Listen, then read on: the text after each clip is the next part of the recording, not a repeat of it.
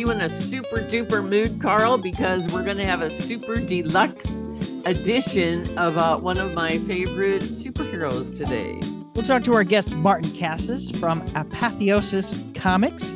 It's the anniversary of Spider Man. But in our conversation about Spider Man, around 11 minutes, we'll talk about the She Hulk. Around 19 minutes, we'll talk about the Sandman and X Man and the Umbrella Academy and Daredevil and Deadpool. And then around minute 39, we'll talk about 3,000 Years of Longing. Around minute 48, we'll talk about Ms. Marvel. Around minute 55, how to sell your collection of comic books. Around one hour, we'll talk about the new movie Breaking. And then around one hour and seven minutes, we'll wrap it up with the weekend roundup.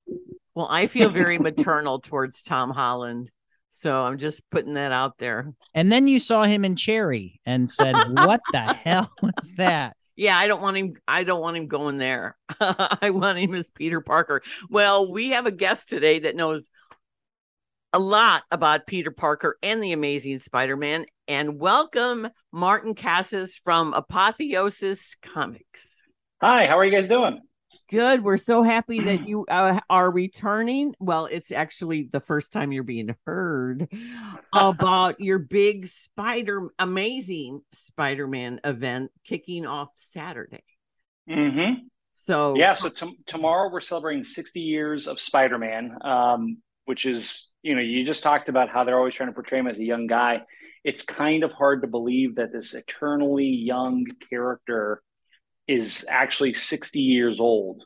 Um, you know, which that the fact that he's been around since 1962 and has like, you know, infiltrated every little piece of Americana uh, culture is pretty phenomenal. But, um, you know, I maybe this speaks to my age, but I remember being a kid when they were celebrating the 30th anniversary of Spider Man. And uh, here we are celebrating the 60th. So I'm pretty excited about it.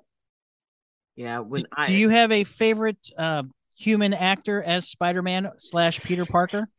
Man, you know what? I uh I, I'm a Toby Tobey Maguire was my Spider-Man. Um, I'm still kind of nostalgic to him. I love what Tom Holland brought to it. I love what Andrew Garfield brought to it. But if I could say who my favorite Spider-Man actor of all time is, is probably the voice actor, and I forget his name of the Spider-Man series, uh, cartoon series in the '90s. Uh, which is a pretty definitive Spider-Man in my in my uh, case. I remember that one, and I remember how it took off because that was around the time that Batman, the dark, uh, the the mm-hmm. cartoon was happening, and Batman uh, animated series, yeah, yeah. So I remember that. Well, I really enjoyed the last Spider-Man uh, movie, No Way Home, because of their integration of all three movie Spider-Man's. I thought that was genius move. And so do you think that that has renewed interest in Spidey? I think that definitely for the movie Spider-Man, you know, what Marvel learned when they did uh, Endgame and really what the secret formula of Marvel has always been is that people want to see their different movie characters interacting with each other. They want to see these fights and they want to see how they would get together because for us, the movie universe is one big thing where uh, you know characters like that can exist and, and meet up all the time. Um, so I think that it definitely renewed interest in another trilogy of Spider-Man films for sure. Um, and I think that it also kind of gave, and I hope to God they picked up on this, that a lot of studios kind of now understand that what people want to see is more cross pollination of characters. Um, and uh, I hope to God they keep doing it because it's well, great. That's what that's what Into the Spider Verse did so well by mm-hmm. introducing mm-hmm. Miles and introducing the other spider. They were, you know, people forget, you know, we're in Phase Four, which is all about the multiverse. Into the Spider Verse was the first one to do something like that, and that yeah. was brilliant. And well, you know, I, yeah, yeah, and I. uh um oh man i forgot my point i was going to say on this but yeah it, it's it's kind of mind blowing that we would do a story like the Avengers, and uh, oh, actually, I'm sorry. This was going to say. This is what I was going to say. Um, it's the one thing that like now when now they're in Phase Four in the Marvel Studios version, um, or sorry, Marvel's uh, cinematic universe. Yeah. Yes. Yeah.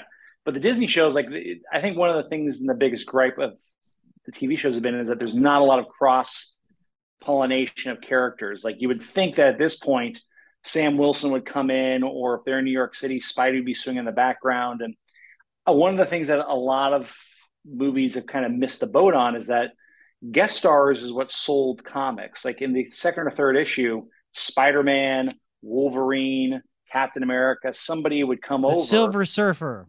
Yeah, yeah, just out of nowhere, inexplicably, he would be there. And um, you know, they did this a lot with Superman. In fact, in, in the '80s, Grant Morrison wrote one of the greatest cameos ever of, of Superman, and it was Animal Man was kind of like wandering around the the, the this DC you know rooftops, and Superman just kind of plopped in just to say hi, and then left, and like that was like it was billed as, "Hey, Superman's in this issue, come check it out." Uh, but that, that's what you know, Literally readers- doing nothing. literally do nothing, but he appeared in the book, so readers would go pick it up, and uh, you know, I think Because you Mark- even back then you wanted to be a completist. I've got every Superman comic since I've been alive. hey, it worked for me because I went and found that book. I saw it online. I went and bought it. Uh, but I, I, you know, I think that's what fans want to see. So let's- let's just give it to them. So what you were saying before the 90s Superman was it was a kids show in 1994 and it was on uh, Fox Kids because they had Right. the X-Men going on at the same time. And the funny thing about that was it's Christopher Daniel Barnes who was also the voice of Prince Eric in The Little Mermaid. Oh, really? Yes. And it and Ed Ed Asner was J. Jonah Jameson. Wow. Oh, see, I thought it was also wasn't he also Greg in the um, Brady Bunch reboot that came out in the mid '90s? It Um, was the same. It was the same actor, I think. yeah, yeah, yeah. He he played yeah, he played Greg. Mm-hmm. in in the uh in the movies with uh, Oh, Shelley he played, Long. he, he played Barry Williams' role. Okay. Yes.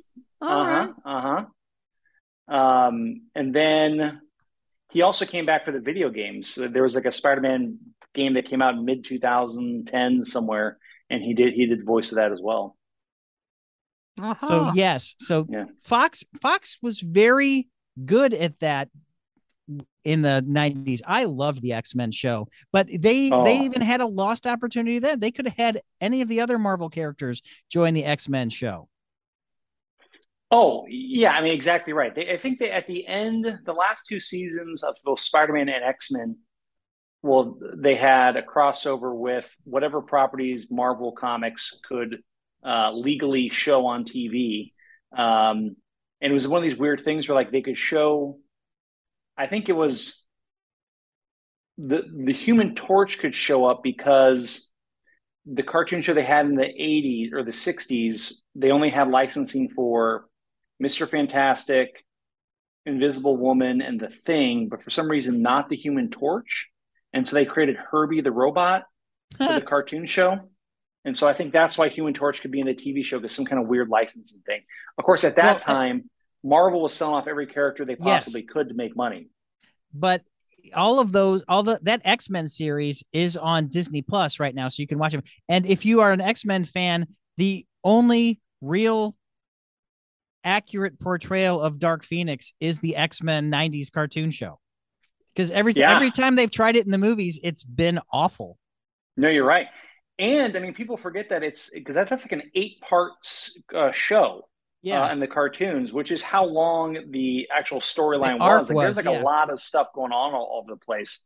And you know, one of the things that's funny about '90s cartoons versus now is that you know a lot of the Emma Frost and the Hellfire Club, uh, you know, they made their the women wear like basically dominatrix lingerie, and in the '90s cartoons. They that's what they wore. Like the, the women were like in these like skimpy bikinis with capes on on kids TV shows, and we didn't think anything of it. and Uh, but, the, but they were the ugly they were the ugly yellow with the big x on them but they were still very busty Yeah, that's right. That's right. Yeah, yeah. And nineties Oh. cartoons didn't they? They didn't uh, hold anything back. Yeah, but also DC had Batman the animated series, which was pretty dark for a kids show. It was. Well, you It- know, when yeah. that when that show first came on, I think they aired it uh, on after school on Wednesdays, Yeah, like or whatever. four but then- o'clock. yeah, yeah. yeah, four Yeah. o'clock. I remember because then my they- kids would watch it. and then they started airing at nighttime, uh, like a second airing, like seven o'clock at night, uh, because it was so dark and it was so adult.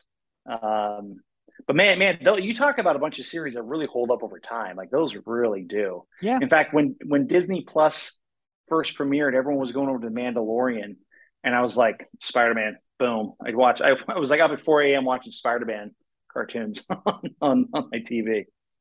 Well, the Disney Plus has really done a great job of, of, perpetuating the Marvel characters because of all the TV shows. And I know you guys are big fans of She Hulk. I am. Now, now Martin's started. probably only seen the first two episodes, while Lynn and I have had the joy of watching the first four. Oh my God! Is but, that right? But yes. I haven't. I haven't seen. You the... didn't? Oh my gosh! It gets. There's a joke in episode three that is very, very um, first of all the show is hilarious the first what you've seen basically martin is nothing but exposition and jameela jamil's only been in one scene and we're we're on episode four i'm sorry i'm on episode four yes. and she hasn't appeared yet they talk about her but she hasn't and you know they're making her out like she's some big character i mean there are five episodes for me left yeah. And I'm guessing she's going to be on the downhill, but she was only in that first scene in the first episode. But I guess she's going to be the big bad because she's she set something up in see in episode four that should last the rest of the season. Titania does. Yes. Okay. Okay. Yeah, I am. I'm really loving um, She Hulk. Um, I think the first episode was great. The music was amazing. Uh, the pacing was fantastic. Um, I really liked all the the in episode two. There was a really great joke where uh, Jen is talking. Spoilers. Jen is talking to uh, Bruce, who's on a ship, you know, flying off somewhere. And well, if uh, you if you look at it closely, it's one of Jeff Goldblum's ships. Oh, really? Yeah. Specifically, okay, okay. So, uh, I mean, so I think they're definitely setting up World War Hulk. That is a thing that's happening. He's going back to Sakaar. Um, but he said when Jen called and asked if she could have permission to represent Emil Blonsky, Hulk said, "Oh, that was ages ago. I'm a completely different person." It's a great and joke. She, and she looks at the camera and she goes, "Ha ha."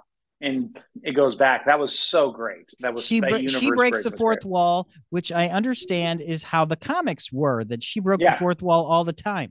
Mm-hmm. That I think started happening. John Byrne's run in the mid '80s. I don't think she had done it before. Um, you know, I think she had Savage She Hulk, then she showed up in the Avengers, and then she had two graphic novels. Uh, and then she appeared in a couple backup issues, uh, backup stories of some issues.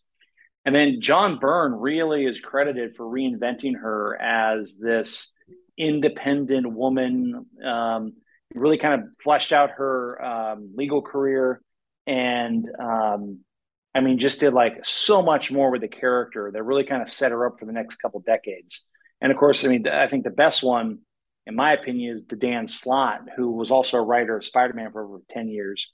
Uh, he did a really great run with She Hulk back in the mid 2000s that uh, you know still holds up to this day. It's just phenom- it's just phenomenal work. Well, there's a, there's a line just like the totally different person from episode two. There's a line in episode three where she says, Okay, I get it. It's not going to be a uh, how, how do I do this without spoiling it? It's not going to be a cameo of the week show, even though we've right. had a separate cameo every week. So so mm-hmm. Bruce is Bruce is no longer on the show starting from now because as you saw in episode two, he, he goes off to space. Mm-hmm. Unless they're going to uh, put a Skrull in there, but we we don't know anything about that yet, mm-hmm. unless unless we do. But that now for the next two episodes, there is going to be a different major Marvel character in this. Uh, is was he shown in the trailers? Probably. And he and okay. and a scene from uh She-Hulk is in uh Shang-Chi. Oh. Yeah, I wanted to ask about that to see who you got uh because that's because Abomination is in Shang Chi and right who he's fighting. That takes, which is weird because the timeline is kind of weird on Shang Chi because you see Bruce in a sling at the end of Shang Chi, mm-hmm. and you find out in the ep- at the beginning of episode one he doesn't need that sling anymore. So, and you also know that he's gone off to space. So has he been replaced by a Skrull? That is what people are going crazy about right now. Oh, you know what? I hadn't considered he could be replaced by a Skrull. That's a good idea. He, um, I thought it was some kind of continuity error that they messed up, but that makes a lot more sense because because that, that would be pretty sloppy for them to screw that up. Yeah, because uh, it's it's horrible because the end of that movie, they're all just sitting around and he's got his arm in a sling, and it's it's very telling that he says, Your blood fixed my arm. Because they could have just right. left it out. right. And then, they don't whenever, do anything yes. accidentally that way. Yeah, interesting. Oh, nerds, we're ner- we are nerding out on single lines and single scenes in movies and television shows. That I think this is the thirtieth property of the Marvel Cinematic Universe. It oh, might it, it, it, might be, but it's endlessly fascinating, and I really enjoyed What If. Well, okay. I'll, I'll say there's one character I'm waiting to show up in She-Hulk, and it's this guy, uh, Frogman. That guy is he is just a classic dumb Spider-Man character that uh, you can't you can't can't hate him. Look at him. So, well, speaking of Spider-Man, because it's the 60th anniversary of his mm-hmm. appearance in Marvel Comics, Apotheosis is gearing up for big week long celebration starting mm-hmm. on Saturday, August 27th with a pancake and waffle breakfast mm-hmm. at, the, mm-hmm. at, the, grand location. And I was, I stopped by the shop yesterday and I was checking out, and they are making grab bags and they were getting everything ready for the big festivities. They're going to have all sorts of things, Carl. So anybody who's a Spider Man fan needs to stop by during the week. What are some of the key highlights, Martin, of the week? Well, the, the biggest thing is that we've got uh, uh, Dan Cakes, which is the local I love St. Dan. Louis. Yeah, they are fantastic. They're going to be coming by making some Spider-Man artwork pancakes for everybody. Uh, we also have a waffle iron that we're going to do with some Spider-Man waffles. Um, so it's going to be a great time. It's just a really fun way to you know, I, I, we did an event with Dan Cakes a couple of years ago that I'm, trying to figure out another way to get him back in the door, and this seemed like a really good reason for it. Most importantly, it's just a really good way to get new readers involved in comics, and uh, you know, one of the most family-friendly, best entry points in the comics is Spider-Man. So um, every every adult has got a, a Spider-Man story they love. They like a certain movie. Kids dress up for them, you know, every year for Halloween. Um, so and pajamas. My great pajamas, yeah, has sweatshirts, Spider-Man pajamas. Yeah, so they're going to do. Um, so we're hoping just to kind of really get kids started and uh, get some new readers started on some Spider-Man love again. And to, to, kick it off, one of the things that they're doing is they've got this special commemorative issue of Amazing Fantasy 1000, which this is um, the. I mean, it's Amazing Fantasy was the title that started, as you can see, was the title that started uh, the whole uh, Spider-Man universe. So he was created in a, the the cover date is June 1962, but it was actually released in August of 1962, and um, from there he went on to they put him in his own book because the book sold so well. Immediately after, an amazing Spider-Man a couple months later, and uh, it's it's he's been you know a cultural zeitgeist ever since. So we're really excited, and there's some really great stories. I mean, this is I had a chance to read this the other day, and Amazing Fantasy 1000 is it's got 10 different writers, a bunch of artists, uh, colorists, inkers, letters in there uh, of appreciation from other creators. But it is just a love letter to Spider Man. And so they just asked everybody, hey, do you have a story you want to tell about Spider Man? And Marvel let them tell it. Neil Gaiman's got a story in here. Dan Slott's oh, wow. got a story in here. It's a uh, John, uh, Jonathan Hickman's got a story. Um, but it's a really good read. I, I really, I really, really do love it. Speaking of Neil Gaiman, did you watch Sandman? I did watch Sandman. I am very uh, happy with it. Um, Are you happy about the, the bonus episode? I loved the bonus episode. That was a great little treat to get. uh, I, it appears that they're kind of adapting the first trade of stories, which is great because we have because we sold out of volume ones really quick and I'm able to sell volume two to say, hey, here's what's coming up next season. If you'd But, like uh, to be spoiled about what you're going to see, And he has Yeah, right, big- exactly. Yeah. He has a big cutout of the care a Sandman in in the shop. We so do, you can go we get So your picture taken by him. well, Sexy speak- Morpheus. Speaking of uh, other TV shows, Netflix has announced that Umbrella Academy season four will be the last one because they've run out of source material. That's right. Yeah. So there there are three different arcs of the Umbrella Academy, and this the first two seasons took up the first one, which was longer, and Mhm. then uh, is this season Dallas or is next Uh, season? this season, I feel like this season is Dallas, but I think because they haven't adapted, I haven't seen the latest season yet. But I think is it Hotel Oblivion? I think is the next one. Okay. I Um, think that's the next. Yeah, next. one. I watched the first episode and it is uh their their father has replaced them. Yeah. Oh yes, yes. I did see that part. Yeah. Right. So but anyway, they're running out they Gerard Way said, "You know what? Uh, this is probably a good place to stop. I don't need to make any more comments because My Chemical Romance is touring again. So he doesn't Well, have and- time. You know, there, there's a really good. Um, uh, David Lindelof is doing a podcast on. Uh, I forget the. Oh shoot! Through the New York Times, he was talking about Hollywood IP, and the. You know, he famously did Watchmen uh, Yeah. two years ago, and it was one season. He's like, "We're done. We're we're done. We don't need to go back to the well." Told the story, and he's right because you know you kind of run this risk of dragging it out, and certainly with real life actors, it's a lot harder to do because they get older. And know, he learned change. he learned from Lost. He learned from Lost, yeah. So, you know, and this is a problem that's running with Spider-Man is that he's been going for sixty years. Um, with the current run, there's a kind of a lot of this sense of people. There's this this joylessness about the character that's going on this newest run that people are kind of like, man, you know, Peter, get your life together. I mean, you are you've been doing in Marvel continuity. Let's say he's at least been Spider-Man for 15 years. You know, let's just say that he's and over that, so he's been some, from 16 to mid 30s. He's probably maybe let's say he's probably in his late 30s, maybe early 40s. If we had a friend who had his life so out of whack like that, we would sit him down and try to be like, dude, you gotta get it together. Like, what what can we do to help? You're a mess.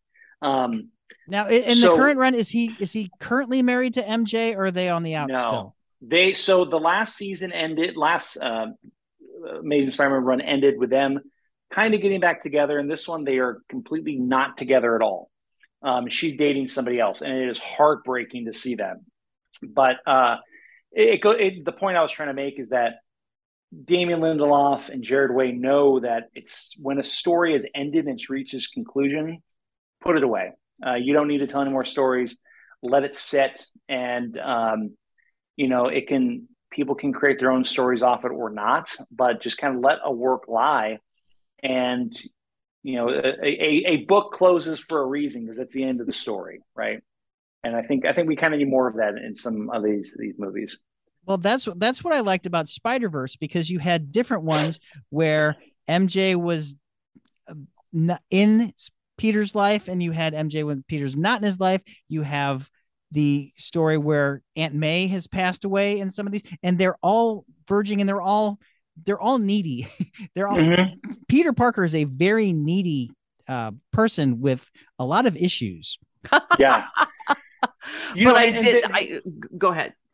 Oh well, there is something for as you know, narrative storytelling where, um, you know, a character can reach the end of their story arc and the title can continue on, um, because I think that's one of the important things about having legacy characters and why Miles Morales is and and, and Spider Gwen are so important. Not only to show um, diversity, but also just to really show that you can someone else can pick up where you left off. You don't have to do this by yourself you can stop and you know someone else can take over for you and i, I would honestly like to see with um, the next 60 years of spider-man's life or, or a character um, you know whatever is, let him retire. Let him let him retire. pa- re- let him pass retire the torch. pass the torch, let all these characters go, you know, um, and let's let them kind of let's let explore somebody else trying to fill those boots because you know we all have mothers and fathers and we all have to you know step up and kind of some of us have to run the family business or follow in our father's or mother's footsteps.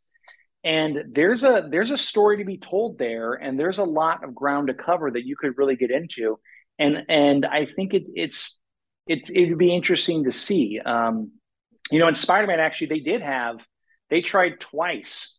Well, they tried one time to retire Peter Parker during the Clone Saga of the 90s, but that became so convoluted they couldn't do it because Spider Man was going to have a baby. He and MJ left, and it was like a perfect exit, but then it got so ugly and weird that they had to bring Peter Parker back.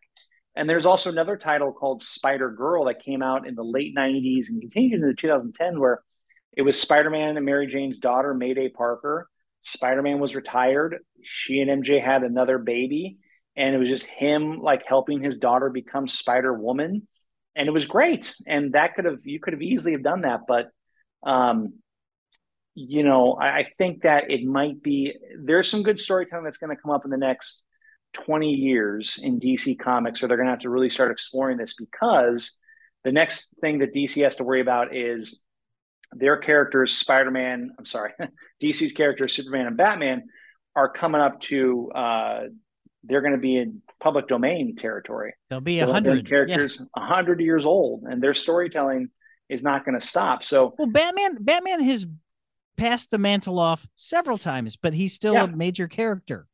Right, right now exactly. he's the now he's the emo Batman but uh, what what we're saying about uh, the relationships that Marvel builds with characters, I really enjoyed the relationship between Tony Stark and Spider Man. And mm-hmm. I thought that was wonderful. And then when he was confronted with the the loss of Tony Stark, I thought that was a really nice arc there. So I thought mm-hmm. that they did have some emotional heft into that. But the uh you were telling me why you like Spider-Man so much. So tell Carl why you like Spider-Man so and the audience, Lynn. Yes. Oh, right. Yeah. Well, you know, one of the things that the the everlasting appeal of Spider-Man is that he could be anybody underneath the mask. And when he first debuted, he was the age of the comic book reader. And as a lot of those guys got older, you know, and now they're in the 80s, they became the writers and they could draw upon their own experiences. And Spider Man became a little bit more mature. But Spider Man has always been the um, the lens that you would a normal person could get into the Marvel universe. He's an accidental hero. Exactly right. Yeah, he does the best he possibly can, and and when I first really got into Spider-Man, obviously when he was when I was younger, he was really a big character because he was on everything and he was the most prominent character in the 90s. But when I really started understanding his characters when I lived in Chicago, when I was 20, 21 years old, and uh, I picked up this like volume of Spider-Man comics from issues 75 to uh, 54 to 75. And in the stories, Spider Man was like, he was so broke he couldn't afford to make web fluids. So he had to jump around town. He was getting fired from jobs because he was always late. He, uh, you know, couldn't afford, you know, his rent. He was trying to date. Uh, nothing was really working out for him, but he kept getting back up and kept trying as hard as he could to be not only a good person, but a good friend, a good, uh, you know, son to Aunt May.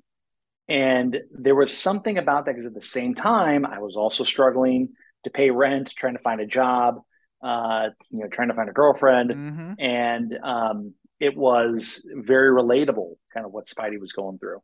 Um, and even in his early 20s, I kind of felt that same thing too. So there's a lot of relatability with Spider Man. So are you a create your own web shooter guy, or are you happy with out of your own arms. The organic web shooters are so weird. Right? but it does it does make sense. Well, yeah, but he'd be shooting out of his butt though if he did. like, that's that's the thing.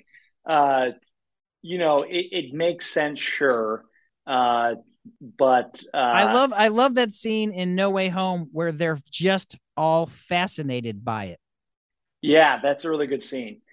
I do think though that kind of helps reinforce that Spider-Man is one of the smartest members of the Marvel universe.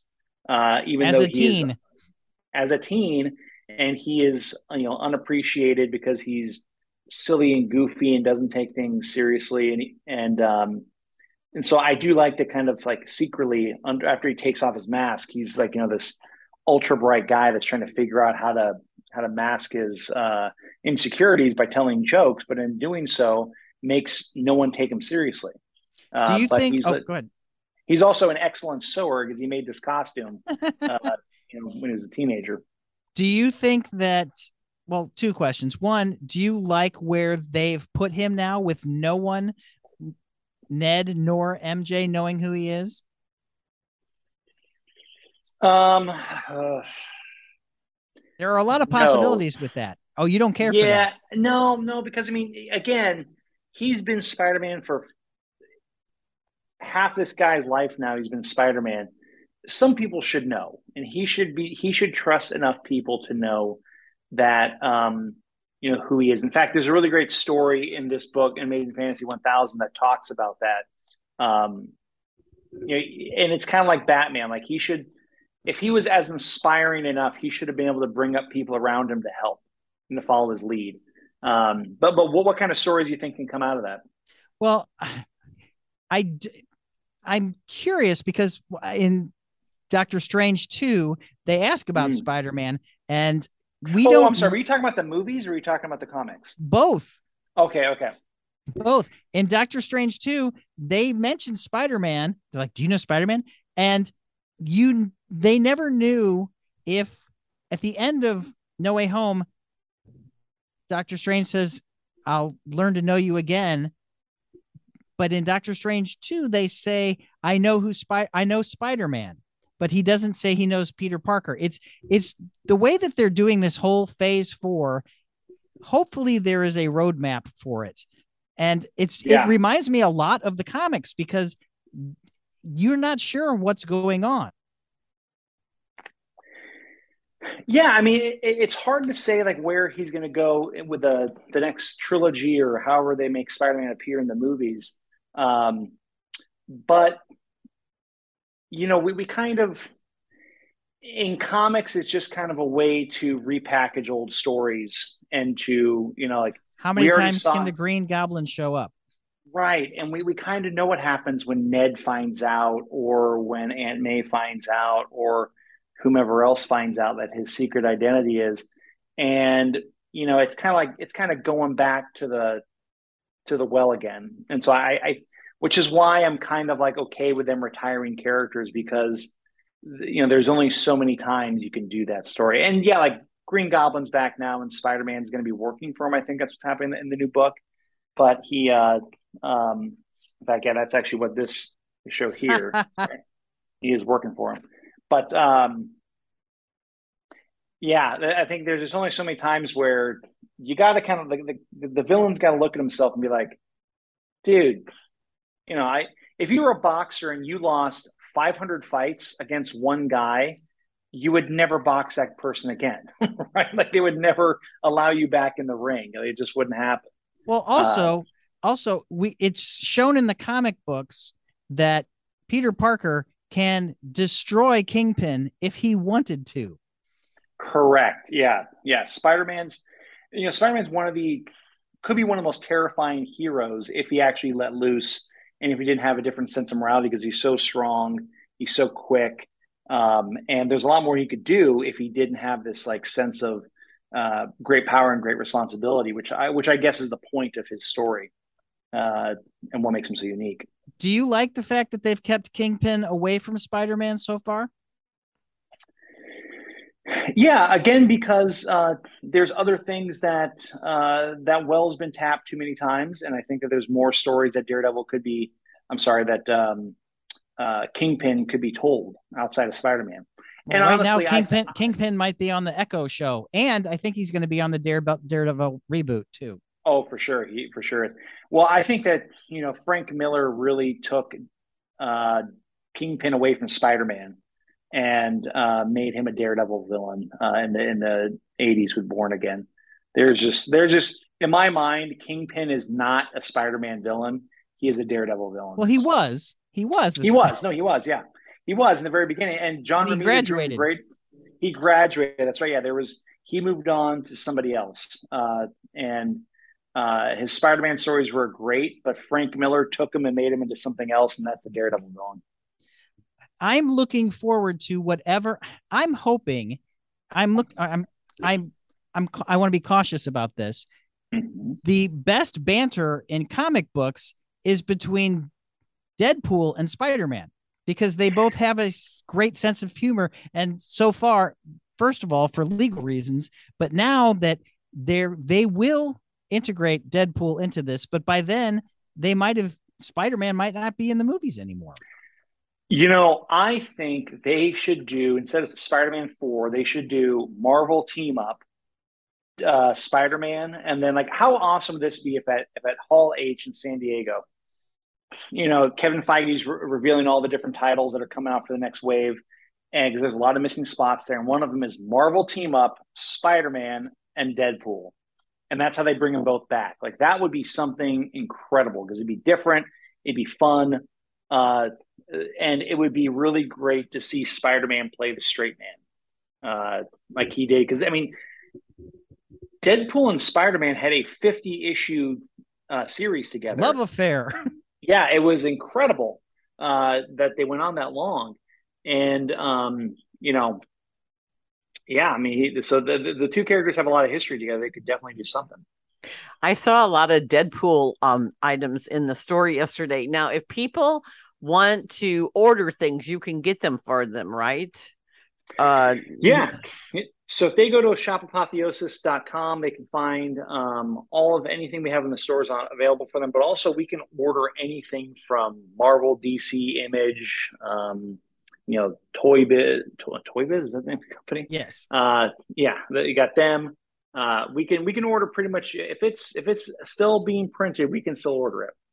I bet that with this uh, Spider-Man promotion, you will probably have three generations of people, right? Because it started when people boom. It started with the boomers, and mm-hmm. then they had the millennials, and then their kids are now the Gen Z. So you probably no, really, um, no. millennials are now adults having babies. Right. So aren't well, it's a different it's what's that? No, you've Gen got Z. you've got boomers, then Gen X, then you've got millennials, then you've got Gen Z. So you've got four generations of uh-huh. kids. Yeah. That's I heard there's a generation between which I think I may be, which is called geriatric millennials, which is uh, you're you're a late you're a late Gen Xer. Yeah, yeah. I'm, a, I'm born in 1980, so we're like in between the two two realms there. Yeah, because um, my firstborn's 84, so he's a millennial and, and 88. So I thought 85 was the cutoff for Gen X versus millennial. No. Yeah, I don't know, but but th- th- that that's a really good point. Though, like, yeah, you're gonna have somebody who picked up Spider Man as a 16 year old, 1962, had a kid in the mid 80s, and then they that kid now has a grandson, or that that kid now has a son or a daughter, and uh, yeah, I mean, there could be three generations of Spider Man fans uh, at the store tomorrow. That that that is incredible to think about. That's really that's really great. I yeah. Like so, well, what are the hours at the Grand store, and then tell us about the Jefferson store in Cherokee? Yeah, so we're going to be doing. Um, uh, it's going to be from ten to, to noon is the pancake breakfast tomorrow. Then all day we'll be selling Spider Man stuff and have little Spider Man toys we're passing out. Um, Monday is Sketchfest over at our uh, Cherokee location where we'll have some Spider-Man themed sketching going on. So Sketchfest, I'm sorry, Sketch Party is a uh, monthly meetup on the last Monday of every month at the Cherokee store where uh, people get together and we give them prompts and they draw like the character. So it's very much entry level to um, you know uh, experienced artist in there. And then all week long we'll be doing different Spider-Man like you know book sales and um, mask giveaways and things like that. So a lot of a lot of little trinkets to, to pass out. Well, that'll be that, so fun. That yeah. sounds fantastic. It should be and, great. It, it, sounds amazing, if you will. Uh, so your is website it, is apotheosiscomics.com? Apotheosiscomicsstl.com. Yeah. Oh, STL. Okay. Yeah. Apotheosis spell apotheos. I can spell it, but here I will spell it A P O T H E O S I S comics C O M I C O M I C S S T L dot com. Yes. And if anyone wants to know why we picked that name, it's because it's the statue in front of the St. Louis Art Museum. It was the original logo of the city of St. Louis up until the arch was created. But also in Joseph Campbell's uh, Journey of the Hero, uh, it is the point in which the hero decides to uh, uh, undergo the transformation into a hero or to return and go home. And uh, the journey ends. So it's the transformation process to become a hero. That is so cool. I love that. Name. I love it. Yeah. I love the explanation of it too. Well, yeah. last time last time we spoke with you that did not get heard by anyone except the three of us, which was a fantastic conversation. Lost to time, but mm-hmm. we talked about the best Marvel uh, pilot episode of anything that they've ever done in television, which was Ms. Marvel. Ah. And, and in Ms. Marvel, they had Jinn and now there is a movie out this week that talks about Jinn, starring Idris Elba and Tilda Swinton. It's called 3000 Years of Longing, and it is one of my favorite movies of the year. Oh, okay. I will tell you another genie store uh, title that's actually come out that's being an option for a film. A new book came out three months ago called Eight Billion Genies. And the premise of it is everyone on Earth gets one genie and one wish.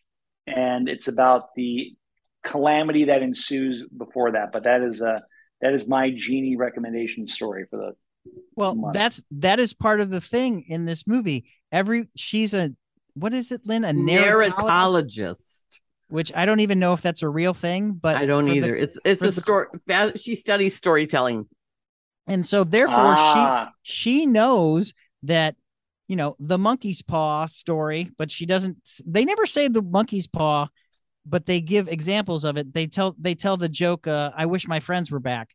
So which actually does the whole monkey's paw story in, you know, 30 seconds. But she knows that wishing causes problems and there are no safe wishes, which it that's good for because normally all of these wishing stories end horribly yeah, yeah. But this was one of my favorite movies of the year so far. I recommend it highly. Um, Tilda Swinton looks cute, which I, is weird for Tilda Swinton because normally she likes playing the oddball, whether she's Orlando or she's the badass in Michael Clayton, where she won an Oscar, or she's the Sorcerer Supreme. She doesn't try to, you know, pretty herself up. But this one, she looks like a normal person and very attractive. Well, and, yeah. Ahead. Well, I I do think that uh the movie helps because of George Miller's. Oh, yeah, it's a George Miller movie because he's so ambitious and he goes there and he's not afraid to take risks. And I mean, here's a man who not only did the Mad Max franchise, but won an Oscar for Happy Feet. Yeah. Best mm. animated feature and did the pig movies that I love so much, Babe. Well, he he wrote he wrote Babe.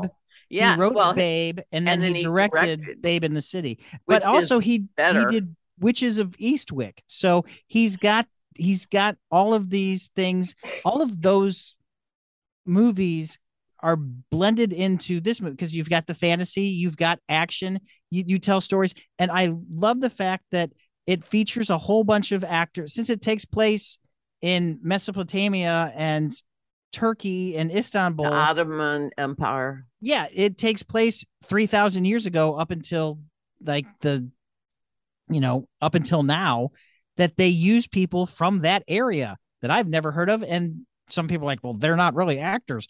Yeah, that's what actually makes it really good. The girl. Well, yeah. I was not as I like the movie. I'm not as enamored as Carl is because uh, what I liked about it most of all was Tilda Swinton and Idris Elba. I love that whole core relationship. I love what they bring to the parts. Um, I loved George Miller's vision and John Seale's cinematography, and it's visually stunning. It's a technical marvel, uh, just like uh, Mad Max won six Oscars. I think it will be competitive in the technical categories. I had little issues with the script because I do think the storytelling isn't as strong for a movie about storytelling because it sprawls so much. It's well, so also, meandering. It it's basically a talking head story. It's like Max, our buddy Max said it's much like uh, the Before series or the uh, My Dinner with Andre because basically it's them sitting in a hotel room and then they, they go away to tell the tell the stories. And also it's in several different chapters of different stages in his life and he needs three wishes to be free. And no one because as we learn wishes go bad and he needs people to do three good wishes and they're never any good for anyone the people making the wish or the genie so it's it's I I loved this movie. I enjoyed it very much. I really thought the third act was going to collapse upon itself, and it did not. Well, the neighbors are a hoot. The neighbors in London, her old, her bigoted, bitty neighbors are are hilarious. But I could have done even without them, but I I liked the way the the movie ended like it needed to end because I I just like the storytelling choices that they made and well it's worth a look on and on the big screen because it is visually uh splendid. It really is. And now now you you have to warn some people. There is a lot of uncomfortable nudity. Yes i did say that on ktrs last night. I said uncomfortable nudity. there are long nude scenes so it's not for children. For of people of a certain size but they only have women of a certain size. There's a man of an uncertain size too, but he's not naked either. I thought that was just weird. It actually well, pulled me out of the film. If you read the credits, it has like 10 corpulent women. It has like corpulent woman. That's what they're called. And there's like huh. 10 characters. But uh the uh storytelling is fascinating. You know, it's based on in part a the book. Arabian Nights well, it's based on it's with. based on it's based on a, a book about jinn right. some short stories from 1994 A. S. Byatt. She's a very famous british novelist. And she wrote the Djinn in the nightingale's eye 1994 and apparently george miller's been wanting to make this into a movie for a long time but now technology's caught up. When you first see idris elba he is massive. He is giant. He comes out of this bottle in this huge plume of smoke. Uh, it's like the smoke monster in Lost. It's so giant smoke, and he is massive. And then he shrinks to kind of normal size. And he does something hilarious. Since he is a jinn, he can he ab, he absorbs all of the time that he's been in the bottle within seconds by just sticking his hand on a television screen. And he uh, has pointy ears and uh, he's not naked either. No, but he gives much the, to the sugar. But he does. You see his butt a lot. But it, yeah, it's just Elba. I'm just saying. Okay. So, Martin, did you like the way Ms. Marvel ended? Um, or did you um, think it was just another CGI battle that's leading up to something else? You know, upon completion of Miss Marvel, I, I wasn't the biggest fan because it seemed to me that the whole thing was created to get that one little end credit scene at the end. Um, sets up I, the next movie. The next movie, yeah. And I thought that, you know, based on it, there was a lot of drawn outness of the show. I, I loved the actress um, who played Miss Marvel. I, want, I definitely am excited to see more of her. Um, but yeah, the, the, the battle at the end was was kind of. Uh, um, I, I will I, I will say this. Uh, I'm always a fan of Marvel content, but I do wish that they would either bring in more characters. That's like a perfect example of a show where Spider-Man could show up, or Hawkeye's there, or even Sam Wilson is shows up somehow. Um, and I thought that it existed a little bit too much in its own bubble for being, you know, in the area of, of, of all the other superheroes. Um, but uh, you know, I, I, I'm excited to see what this means for Miss Marvel now, and I think that there's some kind of connection between the Ten Rings and the Bangles and the Eternals somehow that we're going to figure this all out. And upon kind of like taking a step back and also seeing where Marvel's going, it really does appear like they are just laying all these little seeds throughout this phase. They're going to come to fruition uh, in phase five. We hope. Um, yeah, yeah. It, it doesn't even it, it, doesn't even make sense because the next well, we don't know anything about Wakanda Forever. We know nothing right. about it. Right. Yeah. Yeah. Which, and which then that's going to be followed up by Ant Man. Right, which is the end of Phase Four, um, and then the start of Phase Five is, I think, is the Marvels. I think, but um, yeah, like I think it's kind of great we don't know where it's going. At the end of Avengers or end of Iron Man 1, we knew that they were going to go toward the Avengers. Uh, and then at the end of Avengers, we knew they were going toward Infinity Gauntlet. Now I have no idea no. where this is going. I, mean, I guess we assume it's going to go in Secret Wars, which alludes us to a multiversal battle. Or is it going to be just like the Secret Wars from the from the 80s and it's just going to be a big fight? Like, I don't know. I mean, it could be. Um, I, I do think, though, it is amazing that Jonathan Majors appears to be signed on for the whole thing, and you know they're going to probably going to drop him into a whole bunch of movies over the next couple phases. Um, but which version? So, we've we've already seen two versions of him.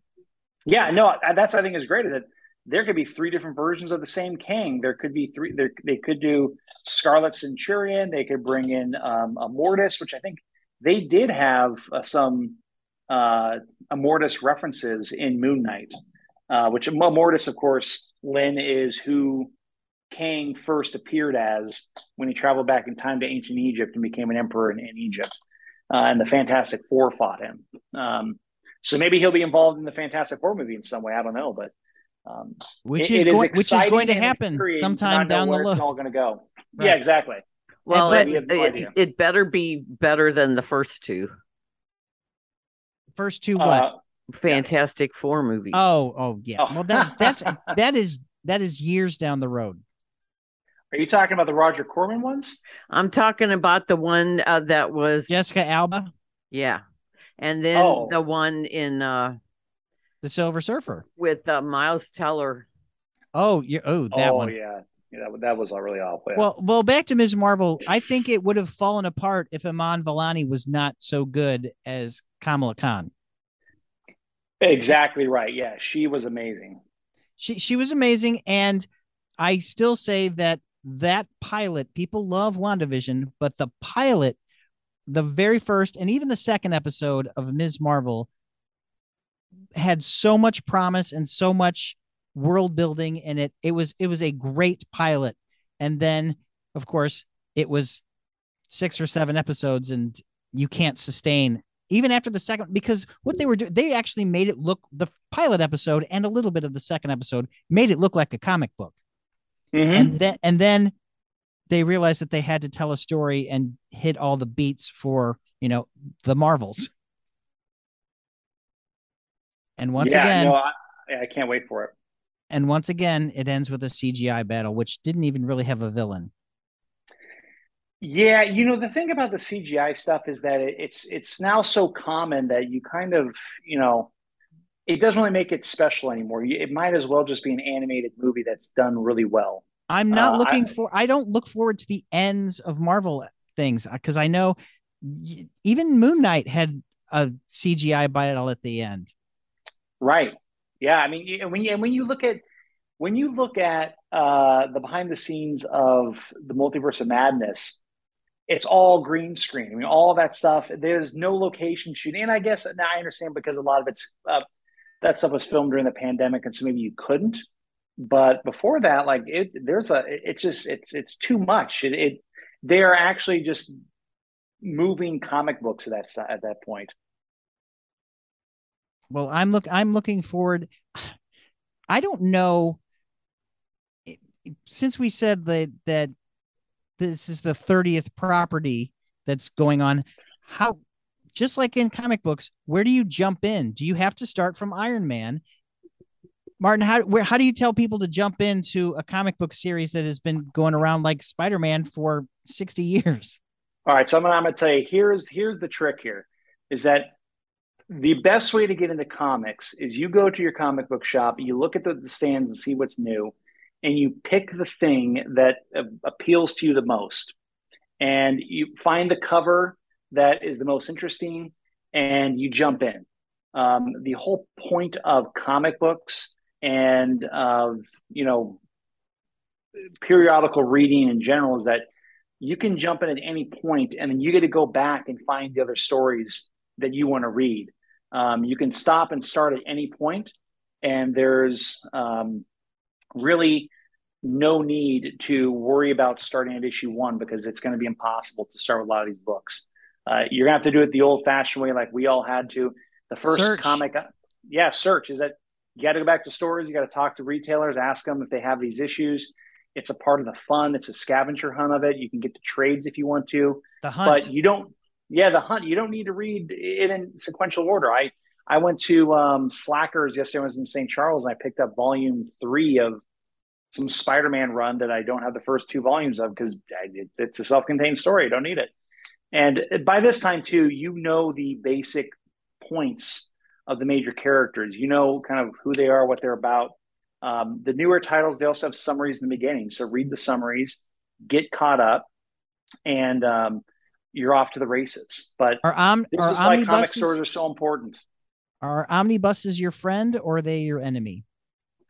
They're they're an enemy to your pocketbook, but they're they're they're fun if you uh like a completionist. Omnibuses offer a lot of like making of things in the back and more of the artwork and scripts. Um, you know, but um, they're they're they're heavy on your on your uh, shelves, hard to cart around, and they are hard to uh, loan out to friends because you really got to truck them out. So well, no, I that's how I read Watchmen uh, because I had an omnibus mm. of op. I was uh let lent a full Watchmen. Be- and- well, I mean, but Watchmen is only twelve issues, and at most it's going to be an extra two or three issues of extra content. But like uh, you know, the onslaught omnibus from X Men Avengers in the '90s, that's fifty six issues and that's a big stack no matter what. I mean, um, I'm looking at three omnibuses on my shelf right now. Like this Thor one of from Jason Aaron, which was what uh, Thor four was based on, is 34 issues. So it's still a lot of books. Um, well, like the, there's a Buffy omnibus right now because I had every single issue of the Buffy comics, and then I got rid of them.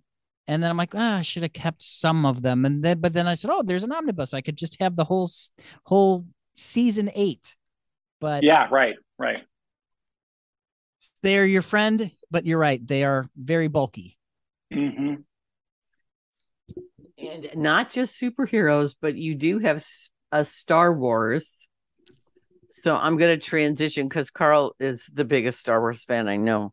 Well, next to Max, Carl and Max. Uh, no, I, not, well, he doesn't collect as much stuff as I do. He he just enjoys. Right, because you have quite the collection of things. That's what I hear. So, uh, do uh, people come in, Martin, and surprise you uh, when they tell you about their collections? Would Star Wars be the biggest one, or or what's the biggest franchise that people collect? Um, it's all over the place. I mean, everybody has their niche they're trying to collect. Now, everyone's trying to really get on board with a lot of first appearances um, oh. and key issues. So that's kind of a big thing. But you know, going back to Spider-Man, the one collections we never get in are Spider-Man comics because people hold on to those because they're so close to people's hearts. Really? Huh. Yeah, we we get in X-Men comics, we get in uh, Superman, Batman books. Um, it runs Justice League, it runs the whole gamut, but very rarely do we see Spider-Man collections come in the door. Um, a lot of them are um, you know, nowadays because of the re- recession, we're getting a lot of a lot of collections, and they're they're just kind of everyone kind of keeps the issues that they want, but they sell the the filler issues.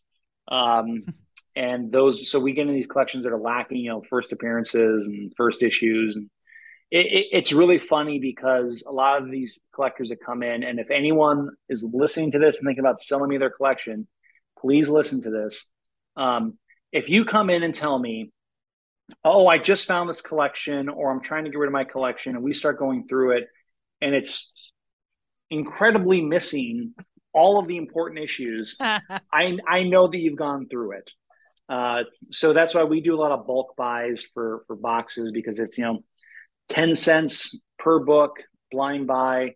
I'll buy the the it's you know uh 25 50 uh, 25 to 50 bucks for a small small box uh 100 bucks for a for a larger one and that's about it because you know we we we know that it's missing all the good stuff aha that is a good thing to have well before yeah. we let you go and get back to the spideyverse uh, mm-hmm. Carl, I want to wrap up that we do have another opening film this week. It's called Breaking. And speaking of Star Wars, it, store, it stars John Boyega. Oh, he's, been, he's been talking to everyone this week. Yeah, who was Finn in uh, The Force Awakens and also The Last Jedi. And, and and there's also one called The Rise of Skywalker. He's in that too, where he doesn't get to tell anyone that he has a secret, and his secret is that he feels the Force. Go ahead. Right. So he apparently he's done with this with the Star Wars franchise. Oh yeah. Oh yeah. He but, does not feel that he was uh, treated well by Disney, the fans, nor the writers. Right. But um, he's not wrong. J.J. Abrams hired him because he saw his first film, Attack the Block. Yes. And he liked him and he said, We need to put you in something. And so then Star Wars came along and that's what he did. Well, he plays a real life character in this film called Breaking. He plays John Brown Eas Brian Brian Brown Easley, who is notorious for in July 2017, he walked into uh, an Atlanta branch of the Wells Fargo Bank and said he had a bomb. He was uh, a Marine veteran who was having psychological and emotional issues. And the VA screwed up his disability check by instead of depositing it in his bank account, they put it towards his GI Bill. And so he had no money for rent or food or his estranged family. He keeps up with his daughter, but he's divorced from the mom and the and the daughter. So he feels desperate, suffering from PTSD. He goes and and he does not want to harm anybody at this bank, but he wants to draw attention to the plight of veterans. So he calls the he has them call the police, call the TV station. Connie Britton plays a TV producer. Michael K. Williams, in his final performance, plays a police oh. hostage oh. negotiator. And Jeffrey Donovan, with his great smirk, is the leader of the SWAT team.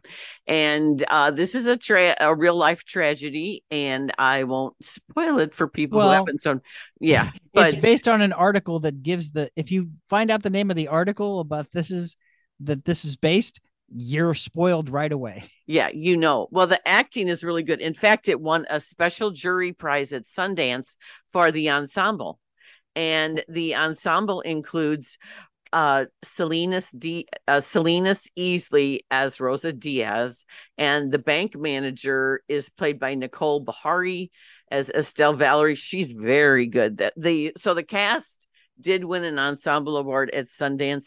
It is a first time director a writer a woman named Abi Damaris Corbin.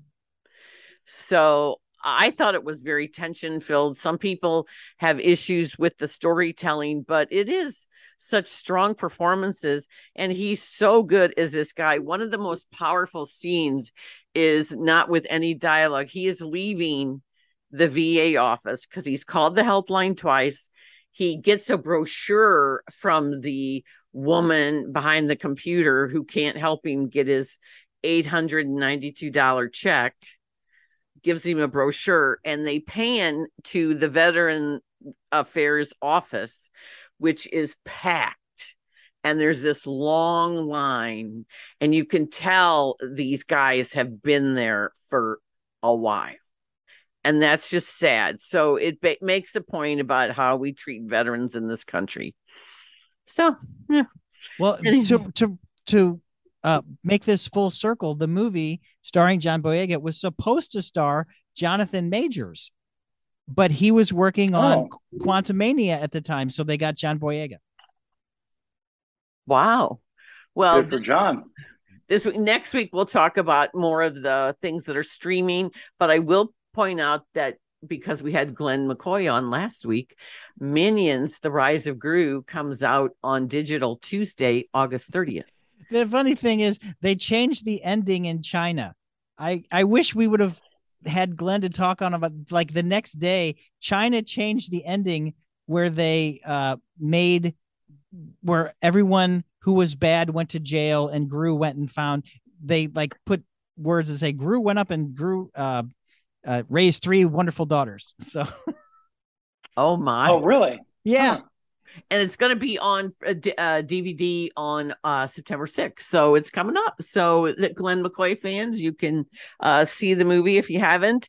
And uh, I guess we'll all be watching Pujols try to go for the passing, surpassing Alex Rodriguez this weekend with that's with the Cubs and the Braves in town, right?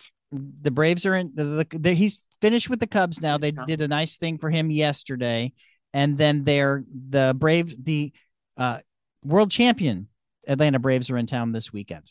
That's but right. before before the baseball game, go to the comic book store. A P O T H E O S I S C O M I C S S T L dot com. Find out all the information. Martin, thank you for being on with us today. yes, thank Hey, you so much. Thank you guys. Thank you so much. Uh, happy birthday, Spidey, and uh, hope I'll see you guys this weekend. Happy anniversary, Spidey. Thanks. Take Uh, care. also carl a sunday night's game is on espn 608 and the the opposing pitcher for the braves is jake odorizzi from highland illinois I'll be watching the VMAs on Sunday. oh i hear that uh they're going to give a an award to the red hot chili peppers and who is going to give it it's somebody hmm I don't know, but that's what I hear. I don't even I don't even know if there's music videos anymore. I mean, you know, like there used to be. So I'm totally not this audience for for that show. Uh I still watch the VMAs every year just because, well, one for the performances, and two because I still think that it's going to be fun. Oh, Well- Cheech and Chong. Cheech Oh, and Chong are that's going it. to give it to. Cheech and Chong. I knew it was somebody iconic. Uh, if you are out and about this weekend, this is your last chance to see Shakespeare in the Park for free.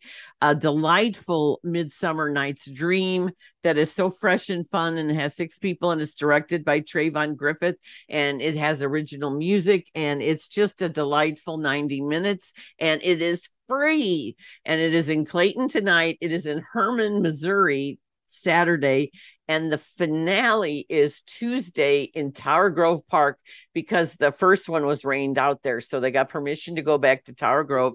So that is Tuesday.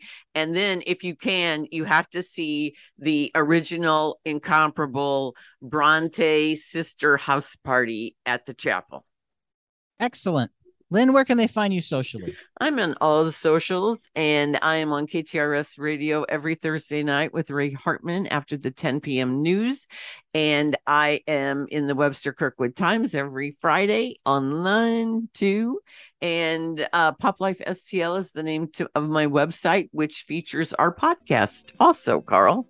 Well, you can find me Monday through Friday on the Mark Cox Morning Show, Saturday and Sundays on KMOX on the Second Amendment Radio and the Great Outdoors, also on 97.1. And I'm on Twitter and Instagram at underscore Carl the Intern.